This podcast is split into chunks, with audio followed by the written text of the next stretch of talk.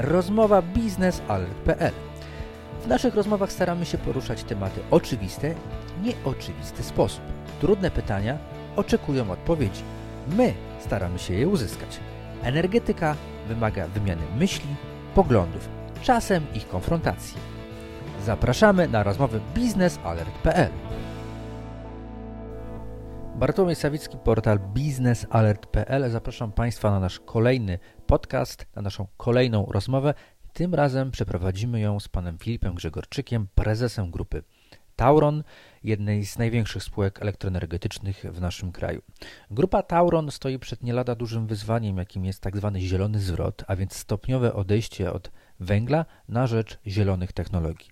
Na jakim etapie grupa Tauron jest zaawansowana w tym procesie, jak długa będzie to ścieżka i ile będzie ona kosztowała. O tym porozmawiamy z panem Filipem Grzegorczykiem.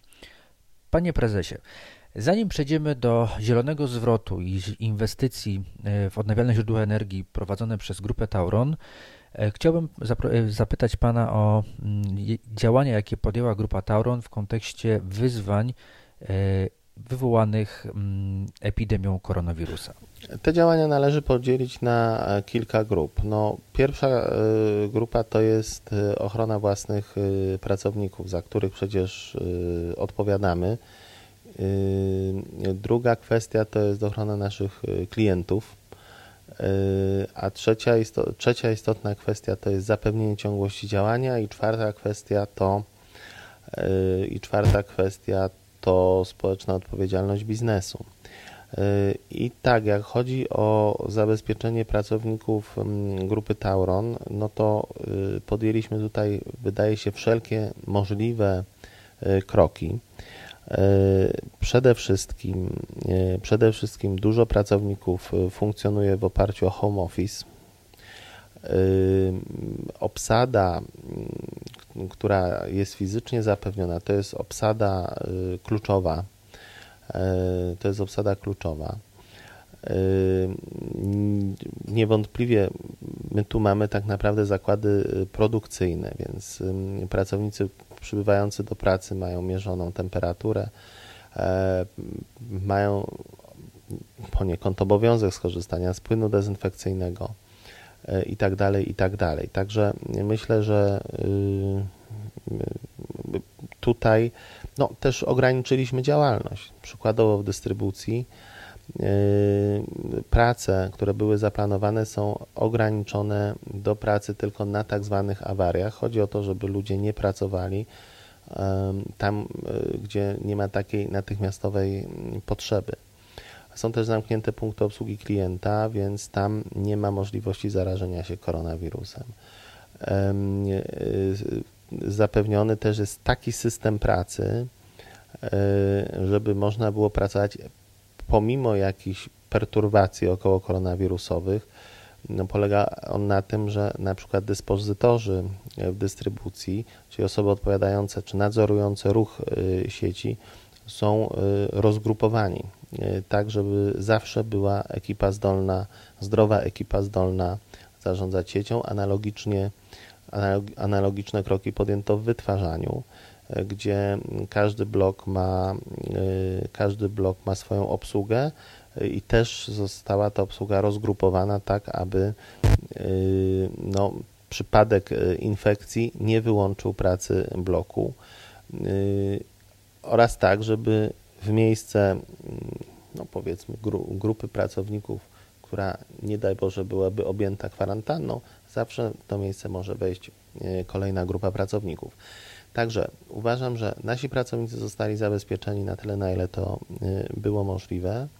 E, ruch ciągły został zabezpieczony i tutaj nie widzimy ryzyka, bo sieć pracuje normalnie na chwilę obecną. Wytwarzanie energii również pracuje normalnie. Warto tutaj dodać, że jesteśmy bardzo bezpieczni, jak chodzi o paliwo. E, mamy tego paliwa na 3 miesiące do przodu na naszych, na naszych składach. Także też tutaj ryzyka jakiegoś nadzwyczajnego e, nie ma. E, naszych klientów prosimy i apelujemy o kontakt poprzez niebezpośrednie kanały kontaktu. To wszystko działa, to jest czynne i wszystkie sprawy można w Tauronie załatwić, byle nie, byle nie bezpośrednio, czyli nie w punkcie obsługi klienta.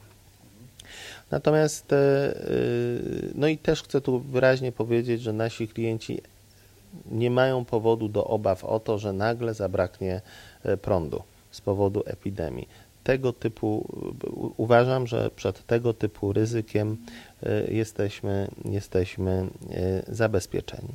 No i wreszcie, jako firma, która od lat prowadzi społeczną odpowiedzialność, politykę społecznej odpowiedzialności biznesu, angażujemy się mocno w to, żeby, mm, żeby w jakiś sposób też ułatwić e, rządowi i społeczeństwu walkę z koronawirusem.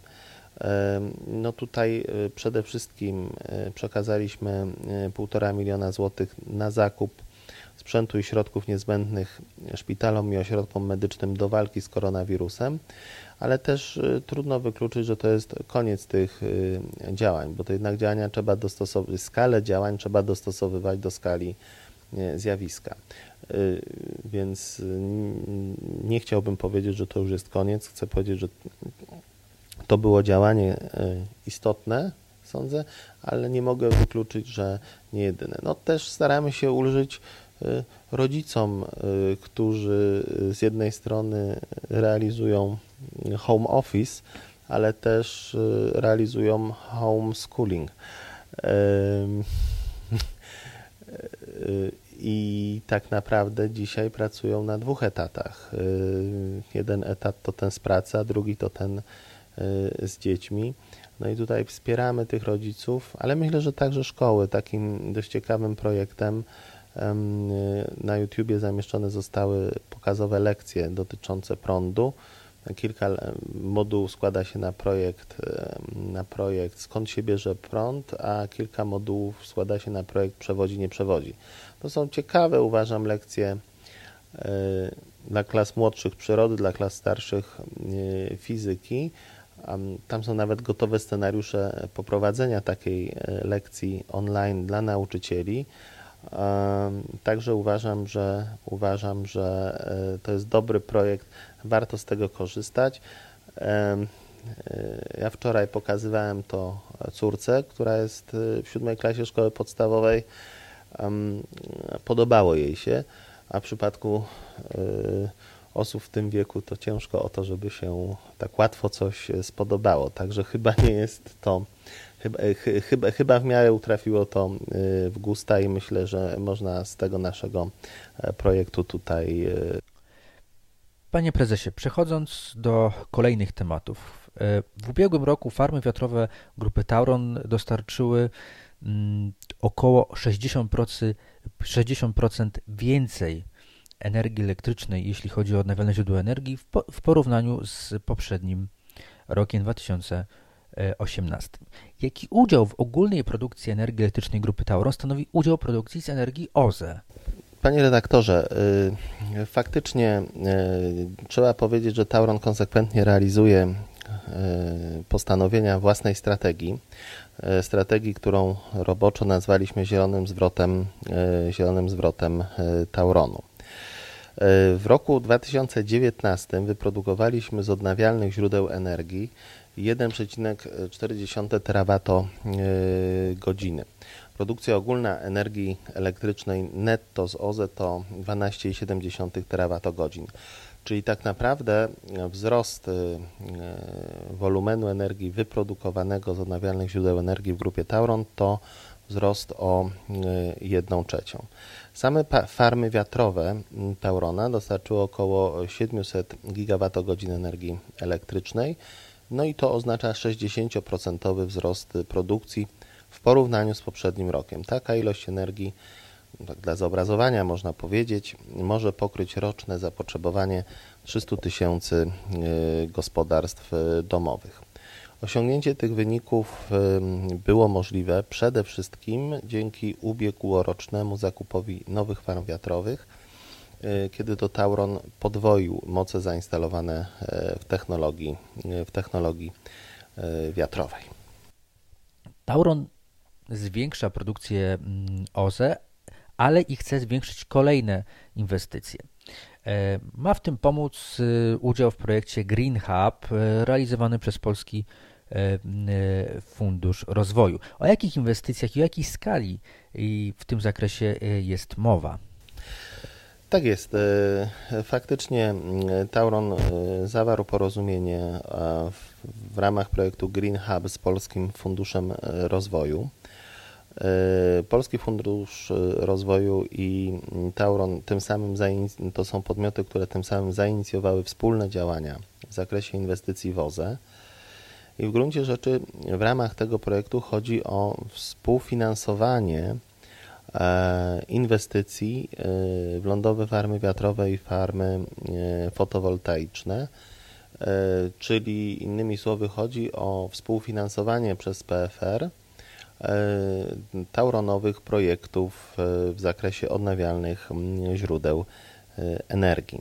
Zgodnie ze wstępnym porozumieniem kolejne inwestycje Tauronu w odnawialne źródła energii będą mogły uzyskać finansowanie od PFR-u kwocie co najmniej 50 milionów złotych każda, a wsparcie PFR-u będzie realizowane poprzez kolejne dokapitalizowania na potrzeby realizacji inwestycji.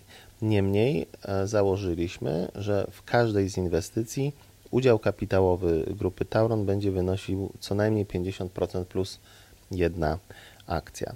E, jesteśmy mm, generalnie zadowoleni ze współpracy z Polskim Funduszem Rozwoju.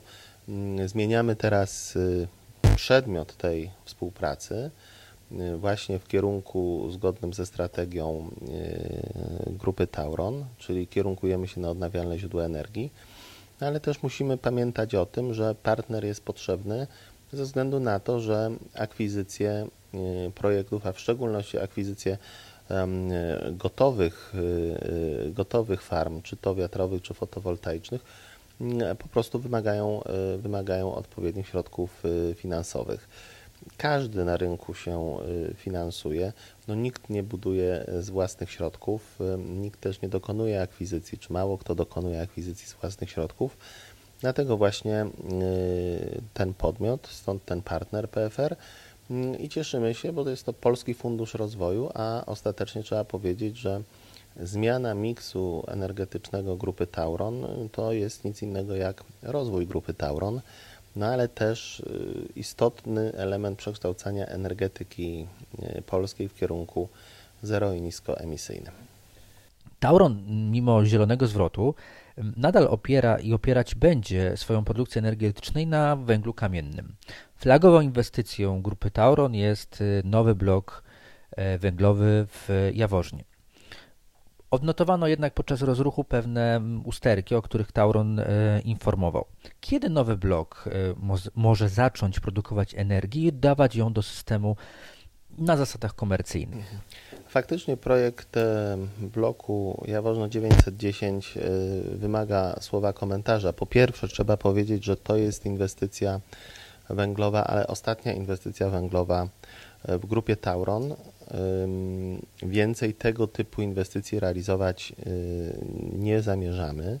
Trzeba pamiętać o tym, pan redaktor odwołał się tutaj do historii, że y, ten projekt został zapoczątkowany dawno. Na tyle dawno, że y, nie byłoby dobrą decyzją podjęcie decyzji o jego zaniechaniu. Jego zaawansowanie, w szczególności finansowe, było bowiem na tyle daleko idące, że no, wycofanie się z tej inwestycji byłoby, y, byłoby bardzo trudne, trudne do uzasadnienia. Dlatego zdecydowaliśmy się ten projekt sfinalizować, ten projekt dokończyć, pomimo tego, że jest to projekt kosztowny, jego budżet przenosi y, przecież 6 miliardów złotych. No i oczywiście on Y, może budzić wątpliwości z punktu widzenia wpisywania się w megatrendy i w politykę regulacyjną klimatyczną Unii Europejskiej, ale te same wątpliwości powinien był ten projekt budzić wtedy, kiedy podejmowano decyzję o jego y, wszczęciu, więc tutaj nic się nie zmieniło. E, ale skoro już jest i skoro udało się objąć ten blok rynkiem mocy, E, i kontraktem 15-letnim w ramach rynku mocy, no to uważamy, że dzisiaj decyzja o kontynuowaniu tego projektu była decyzją słuszną. Oczywiście dzisiaj mamy pewne zawirowania związane z oddaniem tego bloku do eksploatacji. Ja bym to ujął w ten sposób. No, czasem tak jest, że nawet gdy poród jest kleszczowy, to dziecko całkiem e, udane.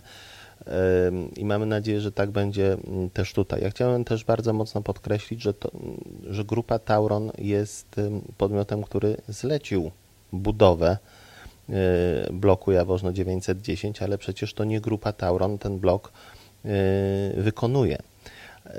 Wszystko to, co należało do grupy Tauron, czyli gospodarki pomocnicze, układ torowy, y, przygotowanie tego wszystkiego, co wokół bloku, co było po stronie grupy Tauron, zostało wykonane y, w terminie. Natomiast y, no faktem jest, że generalny wykonawca na chwilę obecną jeszcze tego bloku do eksploatacji nie oddał. Dzisiaj borykamy się ze skutkami awarii, która tam miała miejsce. I tak naprawdę jedyną datą, którą możemy podać, to jest ta data e, lipcowa oddania tego bloku do eksploatacji, a mówię o dacie lipcowej e, z takim oto zastrzeżeniem, że my możemy bazować tak naprawdę wyłącznie na informacjach przekazywanych nam przez generalnego e, wykonawcę, bo to generalny wykonawca musi się określić, kiedy finalnie tę, tę inwestycję E, przekaże nam do, e, do odbioru. Więc bazując na tych informacjach, e, mogę powiedzieć, że do końca lipca ten blok powinien, powinien wejść do systemu i nie ukrywam, że bardzo na to liczymy. Też warto powiedzieć, bo pan redaktor, mówiąc o tym bloku, zaczyna od tego, że jest to blok węglowy i to jest prawda. E, natomiast pamiętajmy o tym, że jest to co prawda blok węglowy, ale mm, jeden z najsprawniejszych bloków tej klasy e, w Europie. Czyli jest to blok, y, to nie jest taki typowy blok węglowy, y, jaki możemy sobie wyobrażać, czyli blok węglowy klasy 200, który y, pamięta późnego Gomułkę i wczesnego Gierka. To jest blok y, naprawdę na parametry hipernadkrytyczne, e, blok, który emituje dużo mniej CO2, dużo mniej y, e, wszystkich innych emisji.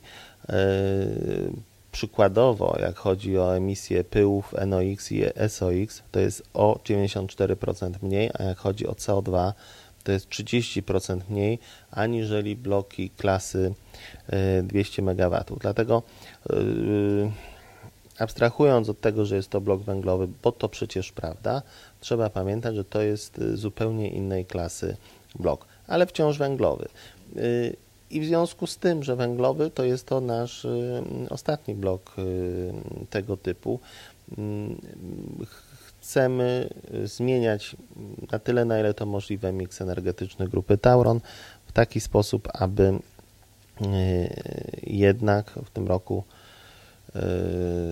2025, 30, 60 kilka procent 60 kilka procent energii wytwarzanej w grupie Tauron y, pochodziło, pochodziło z odnawialnych źródeł energii. Tauron stara się także o koncesje na morskie farmy wiatrowe. Jednocześnie spółka złożyła swoje uwagi do projektu o tzw. Tak ustawie offshore. Na jakim, za jakim systemem wsparcia e, postuluje koncern e, Grupa Tauron? Zacząć e, wypadałoby od stwierdzenia, że faktycznie Grupa Tauron w swoich kierunkach, w aktualizacji kierunków strategicznych zadeklarowała ten wzrost mocy zainstalowanej OZE, o którym wspomniałem. I e, faktycznie chodzi tutaj po pierwsze o farmy wiatrowe lądowe. One są takie bliżej nas, w sensie bardziej namacalne. To już się dzieje tu i teraz. Y, I farmy fotowoltaiczne, i to też się dzieje tu i teraz. Natomiast farmy morskie, czy popularnie zwane offshorem, traktujemy oczywiście jako coś, co się z pewnością wydarzy, ale e, w przyszłości. Nie chcemy z naszą transformacją, czekać, aż to się wydarzy, bo to może być dobrych kilka lat. Dlatego dzisiaj inwestujemy w dostępne technologie. No niemniej ten, nie chcielibyśmy jednak, żeby ten pociąg z offshorem nam odjechał i dlatego faktycznie poważnie analizujemy i rozpatrujemy nasze zaangażowanie w aktywa wiatrowe typu offshore. E, byłoby dobrze, aby do 2030 roku ta moc zainstalowana OZE grupy Tauron e, wyniosła około 3 GW. E, jak chodzi o, mm, o to, jak miałoby to, jak miałby wyglądać system wsparcia, to oczywiście tutaj mamy wiele różnych możliwości. Natomiast ja chciałem powiedzieć, że przede wszystkim my nie możemy liczyć, i to jest dla nas oczywiste, na żaden szczególny system wsparcia wynikający z faktu, że Skarb Państwa jest akcjonariuszem e, grupy Tauron. Tego typu uregulowanie byłoby e, po prostu tego, niezgodne z prawem Unii Europejskiej, a także niezgodne z prawem polskim. Dlatego My tutaj e, absolutnie nigdy nie postulowaliśmy jakichkolwiek, jakichkolwiek, jakiegokolwiek uprzywilejowania grupy Tauron w tym projekcie. Bo trzeba powiedzieć, że w tym konkursie na offshory są zarówno firmy, które są związane ze Skarbem Państwa, jak i takie, które z nim nie są związane.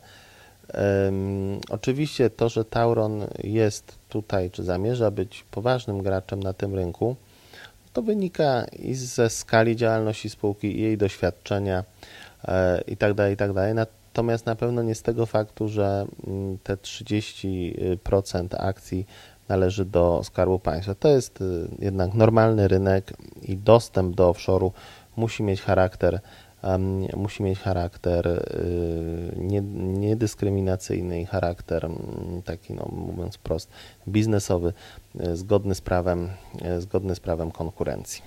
Tauron poszukuje chętnych na sprzedaż aktywów ciepłowniczych spółki. Czy i na jakim etapie są obecne rozmowy z potencjalnymi udziałowcami, partnerami i przyszłymi właścicielami, ewentualnie oczywiście tych aktywów?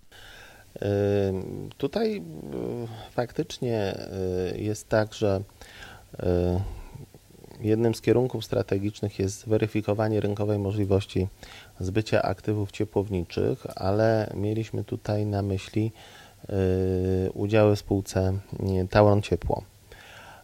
I jak idzie o ten proces, no to oczywiście trzeba pamiętać, że nie jest to y, proces y, prosty. Zresztą nigdy takim procesem nie miał być, bo też rzadko się zdarzało, żeby tego typu no, spore transakcje e, przeprowadzać y, szybko i w uproszczony sposób. To potem się może źle kończyć. E, dlatego przygotowaliśmy odpowiednią procedurę. Procedura wystartowała.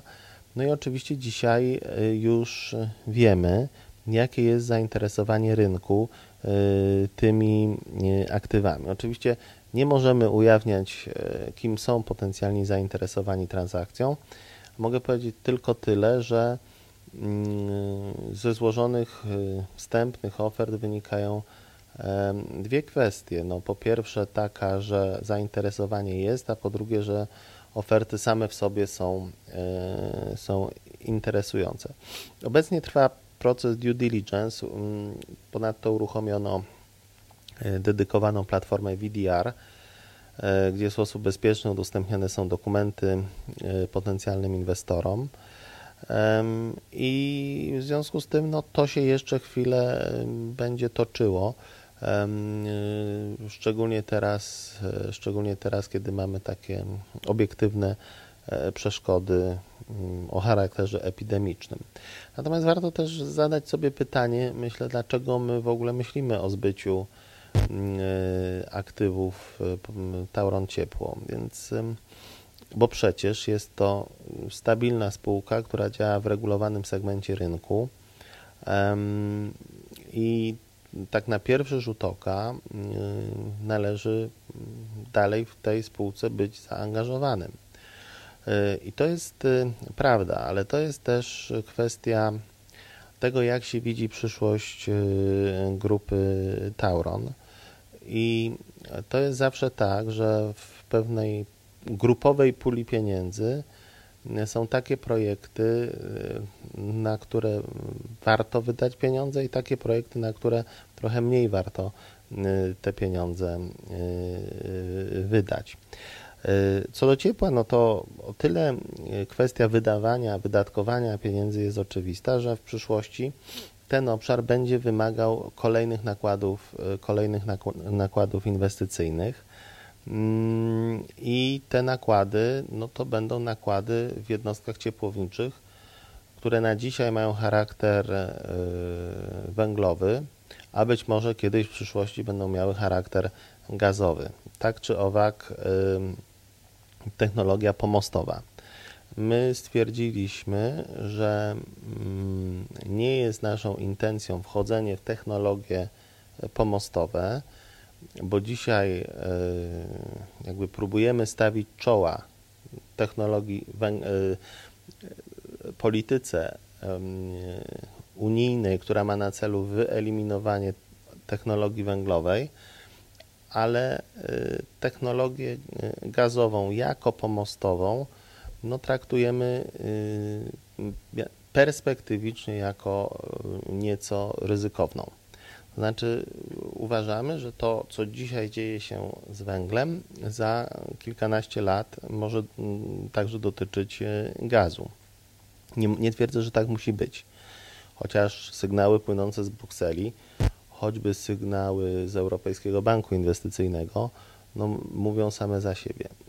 Dlatego, żeby uniknąć e, tego ryzyka, chcemy się przestawiać już bezpośrednio na OZE z pominięciem e, innych, z pominięciem innych e, technologii.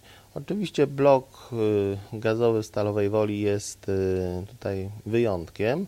To oczywiście też jest ta jedna z dwóch flagowych dzisiaj inwestycji realizowana wspólnie z PGNiG-iem akurat. Liczymy, że ten blok zostanie oddany zdecydowanie w tym roku i to jest blok gazowy. No ale znów, tak samo jak w przypadku Jaworzna, decyzję o budowie tego bloku podjęto parę lat temu. Nam tylko przyszło te inwestycje zakończyć w bardzo niesprzyjających y, okolicznościach, notabene związanych z generalnym y, wykonawcą tego y, bloku. No ale liczę na to, że to już jest kwestia tygodni. Oddanie tego bloku do eksploatacji to jest kwestia tygodni, no najdalej najdalej kwartału. Taką mamy tutaj y, nadzieję. Tak czy owak, y, tak czy owak to będzie nowoczesny blok, jak mówimy o Stalowej Woli, blok, który posiada też kontrakt w ramach rynku mocy, więc co prawda projekt realizowany niezmiernie długo z przyczyn niezawinionych przez nas. Pamiętajmy, że tam po prostu wykonawca zaprzestał prac Y, no myślę, że będzie cennym aktywem, mm, które i, i, i nie należałoby się tego aktywa, y, tego aktywa mm, pozbywać. Natomiast Tauron Ciepło, no to jest kwestia, tak jak mówię, pewnych strategicznych, y, pewnych strategicznych kroków, ale też kwestia takiej chłodnej oceny, czy przedstawiona oferta jest dla nas ofertą opłacalną, czy nieopłacalną, bo to nie wystarczy, żeby oferta była interesująca, ona musi być jeszcze y, opłacalna. I kiedy na stół zostaną położone oferty y, stanowcze, oferty wiążące, wtedy podejmiemy, wtedy podejmiemy stosowne decyzje. Czyli to nie jest tak, że y, musimy. To jest tak, że badamy rynek i a nuż potencjalnie oferenci utrafią w, w nasze tutaj gusta i zapotrzebowania. Panie prezesie, bardzo dziękuję za rozmowę. Dziękuję bardzo.